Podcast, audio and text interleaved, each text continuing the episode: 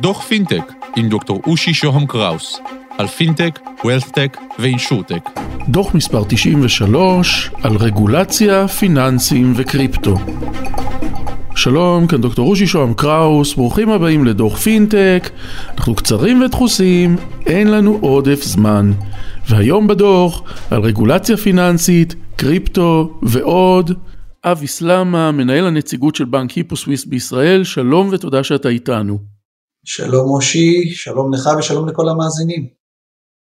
אבי, תוכל לתת לנו סקירה על הרגולציה בעולמות הקריפטו בעולם, בשוויץ למשל, לעומת ישראל? תראה, אמ, את האמת שלפני תקופה התראיינתי באחד מהעיתונים הכלכליים, ומה שהכתב לקח משם זה שאמרתי את הסיפה של הדברים, שההבדל בין אה, הרגולציה בנושא הקריפטו בישראל לזו שבשוויץ, היא ההבדל בין אה, קורקינט למרצדס. ולצערי זה עשה גלים מאוד גדולים, וקיבלתי גם טלפונים אה, מכל מיני אנשים שאני מכיר מהתחום, שככה לא כל כך אהבו את ההתבטאות הזו, אבל אני חוזר עליה, כי זו האמת. עולם הקריפטו הוא עולם מאוד מאוד מפותח בישראל, אה, מי שלא יודע, נניח אה, לפחות חמש שנים האחרונות, אין מיזם בתחום הקריפטו, לא כשהיה ICOs, לא כשהיו אה, ההשקעות הראשוניות בכל המטבעות המובילים, כל המקומות האלה הישראלים נמצאים במקום הראשון, הם שחקנים משמעותיים בזירה הבינלאומית, ולכן ההפתעה הגדולה גם ברמה הבינלאומית ובטח ברמה הלאומית, היא שהרגולציה בארץ אה, לא השכילה לקחת את הדבר הזה צעד אחד קדימה אה, ולתת אה, פתרונות. פתרונות מיסויים, פתרונות בנקאיים, פתרונות של השקעות, פתרונות באופן כללי.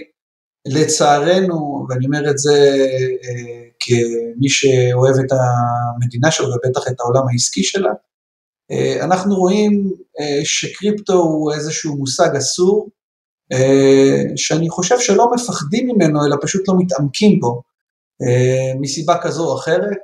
אה, לראות את הרגולטור הישראלי לא יודע לתת פתרונות לתשלומי מס, שאנשים פשוט רוצים לשלם מס, אבל אין להם באמת את הדרך הפשוטה והקלה לעשות את זה, על אף שהם מצהירים על הרווחים שלהם וכו', היא בעצם הבבואה, אם אפשר לומר כך, של, של הבעיה. ואני שמח אה, שכבר לפני כחודש אה, הייתה איזושהי פנייה מרשות המיסים לבנק ישראל, בבקשה לפתוח את אה, האפשרות לתשלומי המס ישירות מבנקים בחו"ל.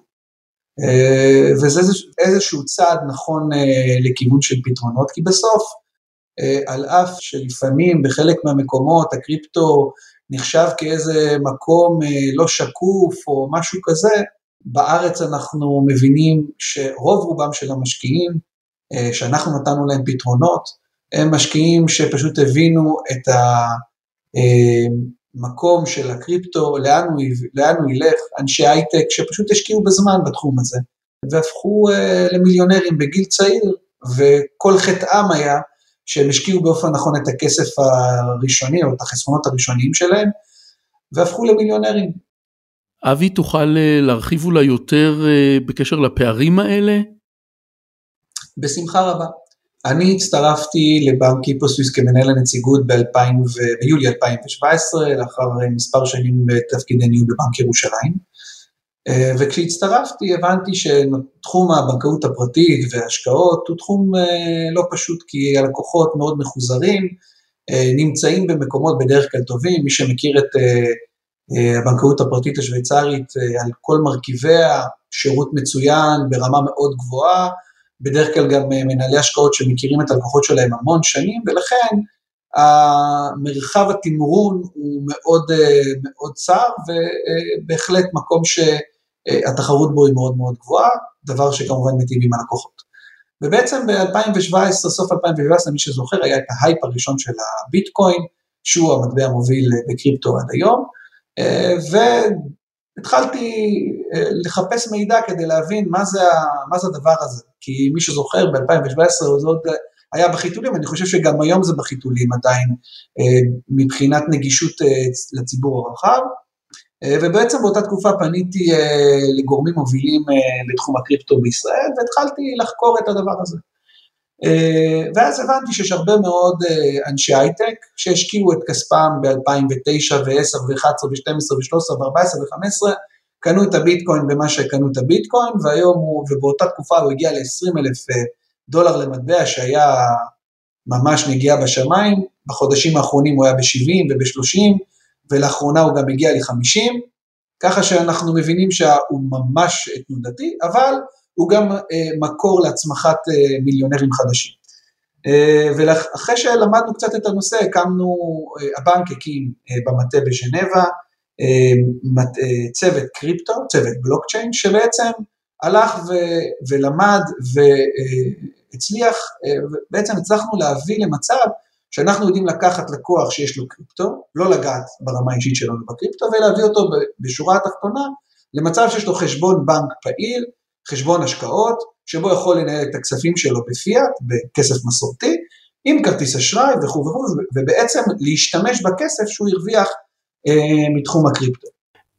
באמצעות אה, משהו שאתם בניתם, אני יכול אה, להשתמש, לתרגם את הביטקוין שלי בלי לתרגם אותו לכסף? אני מנסה להבין.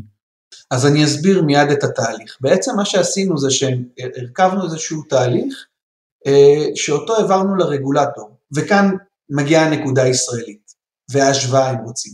בניגוד לישראל שבה יש גם את המפקח על הביטוח וגם את המפקח על הבנקים וגם את בנק ישראל וגם את המפקח על שוק ההון וגם את רשות, שוק, אה, רשות אה, אה, ההון והרשות לבורסה ועוד, ומשרד האוצר ובעצם כל אחד מהם יש לו איזשהו תפקיד בשרשרת וכדי לעבור את כל השרשרת הזו אנחנו מבינים שעד היום, אנחנו ב-2021, הקריפטו קיים כבר למעלה, עוד מעט חוגג בר מצווה ועד היום בישראל לא נמצא פתרון הוליסטי.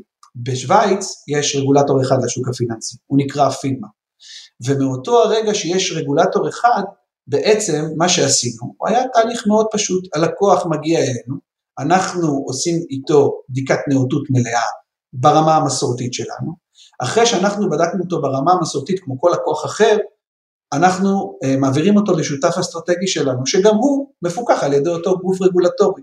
ומכיוון ושנינו מפוקחים על ידי אותו, אותו גוף רגולטורי, אנחנו מסוגלים לתת ללקוח שירות. אז מה שקורה זה שאותו גוף שהוא גוף uh, המרה, הוא מבצע את ההמרה אצלו ממטבע קריפטו למטבע פיאט, אני מקבל אליי את הכספים בפיאט, והלקוח מוצא את עצמו ברמה, ברמת השקיפות הגבוהה ביותר, ומצד שני עם היכולת לקחת את הכסף שלו ולתרגם אותו לכלי לצריכה כמו שיש היום בעולם, כי לצערנו כרגע הקריפטו לא מאפשר אה, צריכה גמישה בכל התחומים.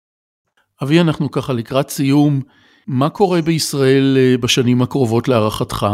אני מאמין שככל שהשנים יחלפו וההבנה תלך אה, ותגיע ותעמיק אה, אנחנו נראה פה פתיחות אה, רגולטורית, אנחנו רואים כבר שבארצות הברית וגם באירופה מתחילים לקחת את התחום הזה של קריפטו למקומות אה, מאוד מאוד ממוסדים, בטח בשוויץ, ואנחנו, ואנחנו נראה את ישראל לצערי צועדת בעקבות ולא מובילה, וזה המקום שכואב לי ברמה האישית שלי כאזרח ישראלי שמאוד אוהב את המדינה שלו.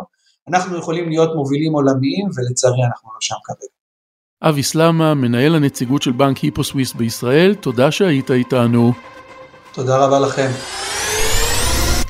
עד כאן על קצה המזלג, ניפגש בדוח הבא, תוכלו להשיג אותי ב-050-8898-322, וואטסאפ בבקשה, או בלינקדאין שלי, דוקטור רושי שוהם קראוס באנגלית. תודה לקווין מקלוד על המוזיקה, להתראות.